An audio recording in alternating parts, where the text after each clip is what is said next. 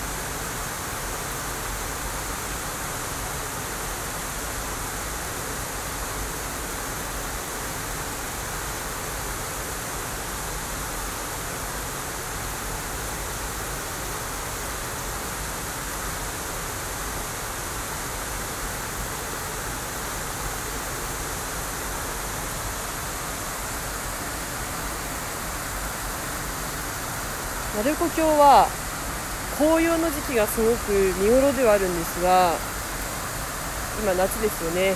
とても緑が深くて穴場かもしれませんこの時期も。でしかも蜜がないです。本当に貸し切りな感じですね。